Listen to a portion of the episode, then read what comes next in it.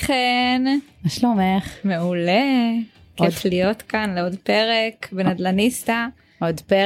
עוד פרק בנדלניסטה עם עוד נדלניסטה, והיום איתנו ז'נט אמיר, בעלת משרד פרטי לשמאות מקרקעין.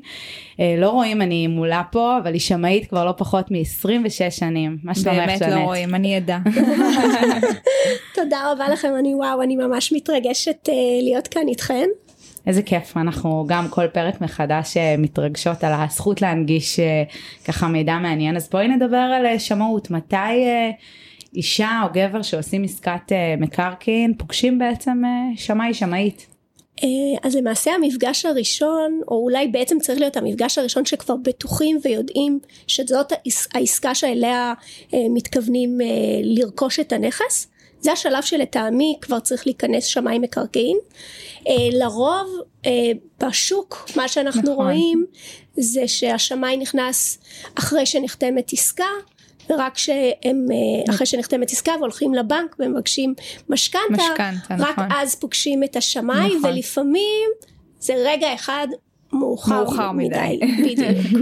בדיוק. אז תספרי לנו, אם היינו מגיעים בזמן, כדי שזה לא יהיה מאוחר מדי, על איזה דברים אנחנו בעצם צריכים להסתכל, מה השמאי יכול ללמד אותנו, השמאית יכולה ללמד אותנו.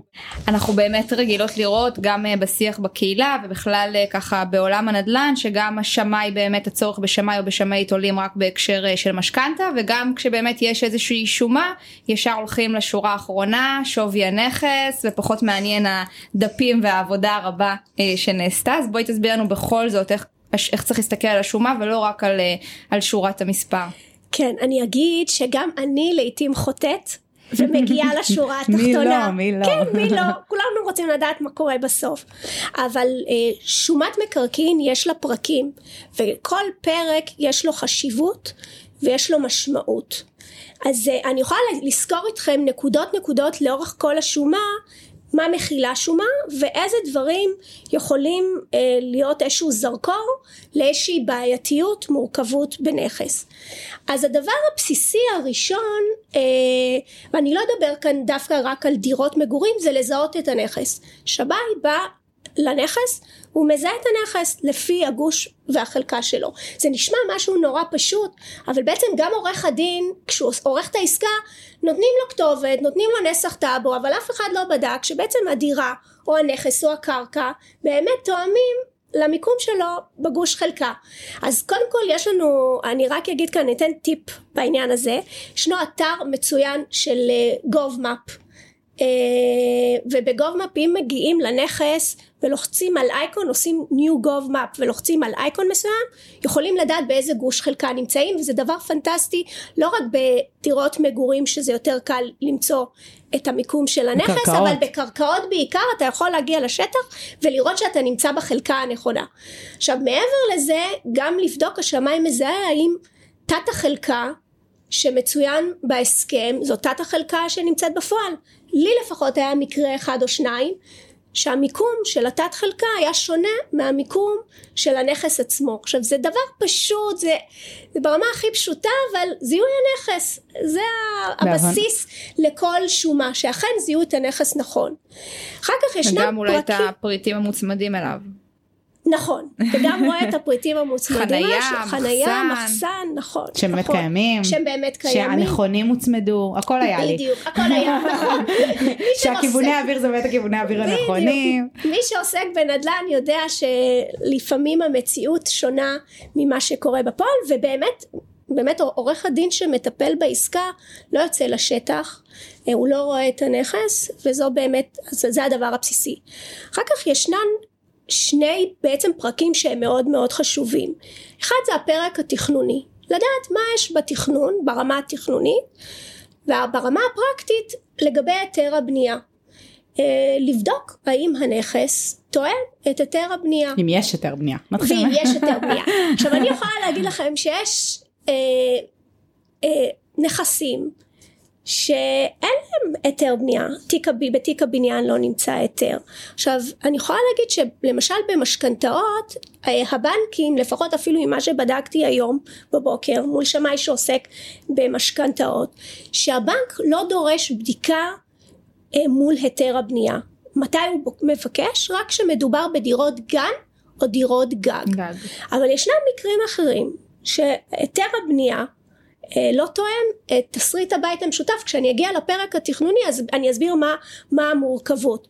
אבל אם נכס לא בנוי בהיתר הבנייה, זה יכול להיות קודם כל שאין לו היתר, יכול להיות שישנו היזם הקבלן שבנה את הבניין החליט לחלק דירה אחת לשתי דירות ואחר כך הוא כן על דעת עצמו ואחר כך רשם את זה בטאבו ככה, ובעצם הדירה אין לה היתר בנייה, וזה משמעותי, כי אחר כך אנחנו נראה, אני מאמינה שהעניין הזה של לבדוק היתרי בנייה, למרות שרוב הקולגות שלי שעוסקים בתחום, היום המידע הוא נמצא במאגרים של הוועדות המקומיות, בודקים לעתים קרובות את היתר הבנייה, עדיין הסוגיה הזאת לדעתי מתישהו תגיע, ואני מניחה שכל קונה פוטנציאלי, אם הוא ידע שאין היתר בנייה על הנכס, הוא בוודאי לא ירצה לקנות את הנכס בעתיד.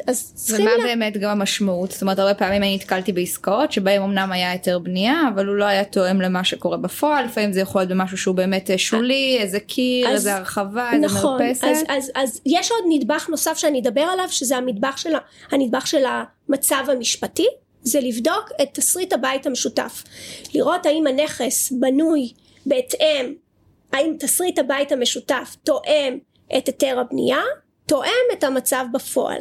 עכשיו, יש מקרים שאם יודעים על הנכס, על הבעייתיות הזאת והמורכבות הזאת מראש, אז הולכים לבנק ושואלים את הבנק, בוא תראה, זאת הבעייתיות, כאן ישנה אי התאמה, האם אתה תהיה מוכן לתת לי משכנתא, האם אתה מוכן ללוות אותי בהליך הזה, ויכול להיות מקרים שהבנק יסרב, ויכול להיות מקרים, אני מכירה בעניין בהרצליה שליוויתי, שבמקום 15 יחידות דיור שיש בבניין, בהיתר, היו בתסריט הבית המשותף 21 יחידות דיור, בסופו של דבר הפרויקט הזה, הם הגיעו אליי כי הם רצו להגיע לעשות פרויקט של תמ"א 38, והעירייה לא הסכימה לקדם את הפרויקט, אז גם הם לא יכלו לעשות תמ"א בפרויקט, וגם הדירה, אחת הדירות הוצאה למכירה, והוצאה במחיר נמוך ממחיר השוק, אז צריך לקחת את הדברים האלה בחשבון כשבעצם בוחנים. אז בעצם כשהשמאי בא ובוחן, הוא בוחן את הנכס, כמו שאמרתי, בשלושה רבדים. המצב בפועל, היתר הבנייה ותסריט בית המשותף. עכשיו אני רוצה להתמקד גם כשנגיד ישנן חריגות בנייה. יכול להיות שיש מצב שהנכס בנוי בחריגה מהיתר הבנייה. זה לא אסון. עולות לנו הרבה שאלות על זה בקהילה. כן, אז זה לא אסון, ואני מגדירה חריגות בנייה בעצם בשתי קטגוריות. אחת, האם חריגת הבנייה היא משהו שאפשר להכשיר אותו, או האם חריגת הבנייה היא לא ניתנת להכשרה. ואני אתן דוגמה. אגב, אני ממליצה בכלל, לפני שאני אתן את הדוגמה, דירות שהן צמודות קרקע ודירות גג או דירות גן, הם באמת ולא בכדי הבנקים רוצים שתבדקו את הדירות האלה. הדירות האלה הם הדירות שיש איתן תמיד מועדות לפורענות. מועדות תמיד לפורענות. כן, אני יכולה לקחים עוד שאתה סגרנו פה עוד חדר קטן. עכשיו אני אתן דוגמה, למשל רוב הנכסים שישנן דירה עם חדר יציאה לגג, אז ישנה אפשרות להרחיב, ברוב הערים אפשר היום כבר להרחיב ל-40 מטרים, יש כאלה בפתח תקווה ל-60 מטרים, שניתן להרחיב את הדירה. אז זה נכון שניתן להרחיב את הדירה, והיה ובאמת, אני קוראת לזה שיטת חומה ומגדל, פשוט ביום בבוקר אחד קמים, ומחליטים רוצים עוד חדר לילד. ואז המשמעות, האם השטח שבנוי, ניתן להכשיר אותו. אני אתן דוגמה, אם נגיד אפשר להרחיב את הדירה בעוד, את החלק בגג בעוד 40 מטרים, והשטח שלי שהוא בנוי, הוא בנוי ממש צמוד למעקה של הבניין. ברוב התוכניות שיש לגגות, צריכה להיות נסיגה מהמעקה של הבניין. ולכן השטח הזה לא משנה כמה הוא בנוי, ואם ניתן להוסיף את השטח הזה, לא ניתן יהיה להכשיר אותו. או למשל, לוקחים אותי בהרבה פעמים, אולי זה לא דוגמה טובה, כי זה לא דירות, זה בתים צמודי קרקע. בבתים צמודי קרקע, יש חריגות שלא ניתן להכשיר, למשל בנוי מרתף בניגוד להיטל הבניין, זאת אומרת הוא חורג מהיטל הבניין, לא ניתן להכשיר את זה, כי כל התוכניות שמדברות על בנייה של מרתף מדברות על מרתף בהיטל הבניין. יש עוד מלא דוגמאות שבהם לא ניתן להכשיר את השטח, ולכן צריך להיות מודע לזה. עכשיו אני תמיד אומרת, שמאי מקרקעין הוא לא מישהו שיבוא ויגיד תרכוש את הדירה או אל תרכוש את הדירה. מה שאני אומרת זה שתיקח שמאי, תראה את העסקה, תראה איפה יש חריגות, תראה איפה ישנה אי התאמה, ובסופו של דבר תקבל החלטה בהתאם לנתונים שניתנו לך. פה גם צריך להוסיף, רק אנחנו בפודקאסט וגם עורכות דין לפחות שתיים פה, וזה באמת שלחריגות בנייה יש גם משמעויות משפטיות וגם אותם צריך לבחון, ואת זה לא, בהקשר הזה לא רק השמאי בוחן אלא גם עורך הדין שלך, וצריך לתת את הדעת המשפטית. אני לא ניכנס לזה כרגע, אבל יש לי דווקא כן הערה, יש לי כן הערה על זה, כן, יש לי דווקא כן הערה על זה, תמיד שואלים אותי, יש לי חריגת בנייה בבתים צמודי קרקע, מה יקרה, יבואו אליי, לא יבואו אליי, מה יעשו? אז אני אומרת שבמדינת ישראל הפעילות בעניין הזה היא של שכנים טובים, ככה אני מגדירה אותם, שכנים טובים. ברגע שאתה מתחיל לשפץ את הדירה, השכן רואה שישנה פעילות, זה זמן טוב ללכת לוועדה ולהלשין, אז צריכים להיות מורים, יכול שבאמת חריגת בנייה תהיה כאן מכאן ואילך ואף אחד לא ישים לב אליה, אבל יכול להיות שכן שזה יפריע לו. אני אוסיף גם את עניין המידתיות, תלוי מה עשית, תלוי איזה חריגה יש, תלוי כמה היא בולטת וכמה היא מפריעה למישהו אחר, וגם יש פיה. כדוגמה, אני וכן קצת לפני הקורונה היינו בדוגמה קיצונית בסיור נדל"ני בתחנה המרכזית החדשה, וזה באמת בית ספר לחריגות בנייה, ששם מעל 10,000 מטר בנוי באמת חריגה אחת גדולה. כן, הצטרכו להרוס את כל המבנה. טוב, זה ממש ככה צללנו לאיך קוראים שומה ולמדנו על הפרקים השונים. אי אפשר שלא לדבר על התקופה הזאת שאנחנו נמצאים בנדלנית, באמת תקופה עם עודפי ביקוש, עליות מחירים. איך את מרגישה את זה בתור בעלת משרד? אני יכולה להגיד שיש תקופה מאוד מורכבת לשמאי להעריך נכס, כי למעשה אנחנו כשמאים מסתכלים, מתבוננים על השוק בהתאם לעסקאות שקיימות במס שבח. עכשיו אתם יודעות שהעסקאות האלה לוקח להם קצת זמן עד שהן נכנסות למאגר, וגם הנתונים של ההיצעים, אנחנו לא יודעים באיזה מחיר בסופו של דבר נסגרה העסקה, וזה באמת תקופה שצריכים להיות מאוד זהירים, בין אם זה כשמוכרים את הנכס ובין אם שקונים את הנכס. תראה, אני 26 שנים במקצוע, וחוויתי עליות וירידות.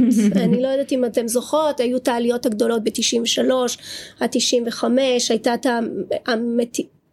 תקופת הארוכה שכאילו שוק הנדלן היה בשנות ה-2000, כזה, לא ידענו, ובעצם אחת הנקודות שאנחנו לא יודעים שאתה, בשוק הנדלן שאתה לא יודע, ואני מתארת לעצמי שזה נוגע לכל השווקים, אבל במיוחד בשוק הנדלן, שאתה לא יודע לקראת מה אתה נמצא, אם אתה נמצא לקראת הפיק הבא או לקראת שינוי מגמה.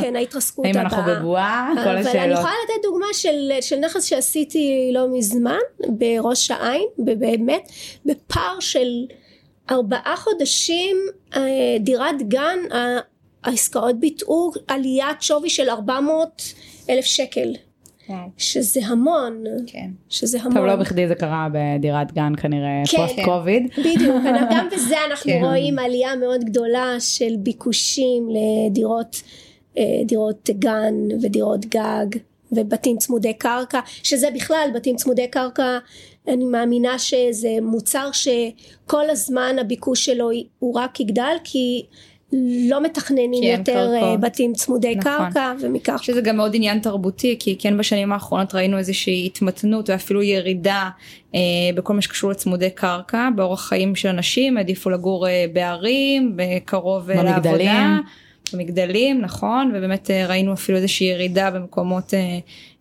באמת באזורי ביקוש מאוד גדולים עם בתי קרקע, והיום אנחנו רואים, אמרת, באמת העלייה של 400,000 שקל, אני נחשפתי לעסקאות שעלו בעיקר בתים פרטיים בתל אביב, במיליונים בשנה האחרונה, שזה...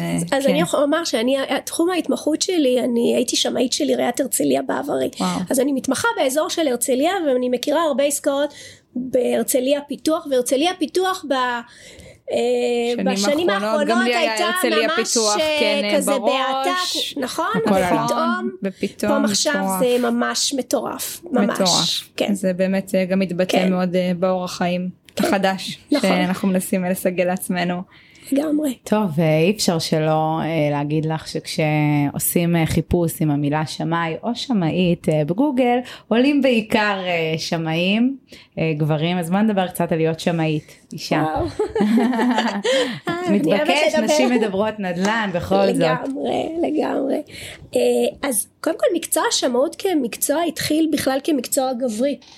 מי שהיו השמאים הראשונים זה היו המודדים, ומהנדסי בניין, אבל אנחנו בשנים האחרונות, תראה אני כבר 26 שנים שמאית, אז יש לנו חבורה משובחת של שמאיות, אנחנו מונות כ-25% מכלל השמאים שנמצאים בשוק, ואני יכולה להגיד שיש הליך של שמאות מכרעת, אני לא יודעת אם אתן מכירות, בנושא של היטל השבחה ותביעות ל-197, אז ספרתי היום, מכהנות 8 נשים, שמאיות, מתוך 25, יפה. שזה מספר יפה, כן. יש לנו עוד דרך. עוד לא מושלם, אבל אנחנו מתקדמות. כן, אני מאמינה שגם נשים מביאות משהו אחר למקצוע, להתנהלות הנשית בתוך המקצוע הזה. אנחנו רואות לא מעציח בקהילה, בטח בשנה האחרונה יש המון המון עסקאות, נשים שמוכרות הדירה, שרוצות לרכוש דירה, ואחת השאלות הראשוניות היא בעצם מה שווי הנכס. אז אנחנו מכירות כל מיני דרכים, מתייעצות עם מתווכים וכו', וגם יש באמת איזשהו כלי שאנחנו נחשפות אליו, שזה בעצם המחשבונים השונים בעצם אל חישוב שווי הנכס. מה את חושבת על זה? ובאמת האם זה מחליף באמת שומה? יופי, שאלה מצוינת, תודה ששאלת אותי אותה. אני אסביר מה ההגדרה שיש במחשבוני נדל"ן. בעצם לוקחים שקלול של הדירות שמוצאות למכירה לבין העסקאות שמופיעות במס שבח. אז קיימת שונות בטיוב המידע. מה המשמעות? כל העסקאות שמופיעות במס שבח הן עסקאות שמופיעות לפעמים כשטח דירה נטו, לא כולל קירות, לפעמים לא כולל מרפסות סגורות כמו שאנחנו מכירים בתל אביב, רמת גן. כאשר מישהו מפרסם דירה, לרוב הוא מפרסם דירה כי אני לא יודעת מה הוא חישב את השטח, אני לא יודעת איך הוא חישב את שטח הדירה, הוא לוקח את השטח מהדירה, מהשטח בארנונה, לא בטוח שהשטח בארנונה תואם את השטח בפועל, לא בטוח שהמחיר שהוא מבקש תואם את המחיר שבסופו של דבר נסגרה עסקה, כן. ואז לוקחים את השקלול של שני המספרים האלה, שהברוטו מתערבב עם הנטו, והמספר הגבוה מתערבב עם המספר הנמוך, ועם כל זה יוצרים איזשהו מספר חדש, שלא בטוח שהוא המספר הנכון. שמאי מקרקעין, כשהוא בא לערוך שומה, הוא לוקח את כל העסקאות, נכון? את העסקאות שמופיעות בפרסומים קשה לו לטייב אותם, אבל לפחות חלק מהעסקאות שמופיעות במס שבח, הוא יכול ללכת להוציא תסריטי בית משותף, להוציא היתרי בנייה, וזה מה שהשמאים עושים בפועל, מוציאים את העסקאות ומנתחים אותם בצורה נכונה. ולכן הערבוב של שני האלמנטים יכול, אני יכולה להגיד לכם, יש לי דירה שקניתי להשקעה בבת ים, כשאני נכנסת למחשבון הזה, אני פשוט נהנית כל פעם מהמספר. עשיתי אקזיט. תנסי, שימי אותה על בחירה, תראה אם תצליחי. אז זהו, אז צריכים להיזהר, זאת אומרת, אין לי שום בעיה שישתמשו במחשבון הזה, אבל צריכים לקבל אותו במשנה זהירות. אני חושבת שזה ככה אולי המלצה, ובכלל חומר למחשבה, לטכנולוגיה, ועל הזמנים שאנחנו נמצאים בהם. טכנולוגיה זה דבר מאוד חשוב, אבל בסופו של דבר זה כלי, וזה לא מחליף את האדם. לגמרי מסכימה. לגמרי. טוב, הזכרנו הרבה פעמים את מס שבח, אז באמת למי שלא מכירה, אפשר לראות במיסוי מקרקעין בעצם את מחיר העסקאות בפועל שקרו, דיווח ככה רשמי של רשות המיסים, עוד עבדתי כעורכת דין עוד לפני שהיה את האתר הזה שמנגיש את זה, אז באמת אני חושבת שזו הייתה בשורה של ממש, היא גם עשתה טוב, בכל מה שקשור פעם היה בישראל גם שוק של מעטפות, שוק שקצת נעלם ודווקא הטכנולוגיה עשתה בו טוב לי, הנה נתתי לך דוגמה הפוכה. אז המון המון תודה, נתת לנו באמת ים כלים וטיפים, נכון. על איך מסתכלים על שומה, דיברנו קצת, פרק מאוד פרקטי, דיברנו קצת על להיות שמאית ועל האספקטים המגדריים, ומה אני אגיד לכם, עושה חשק לחשב שווי עכשיו. תודה, פרק מעולה, תודה רבה לכם, וואו, כיף.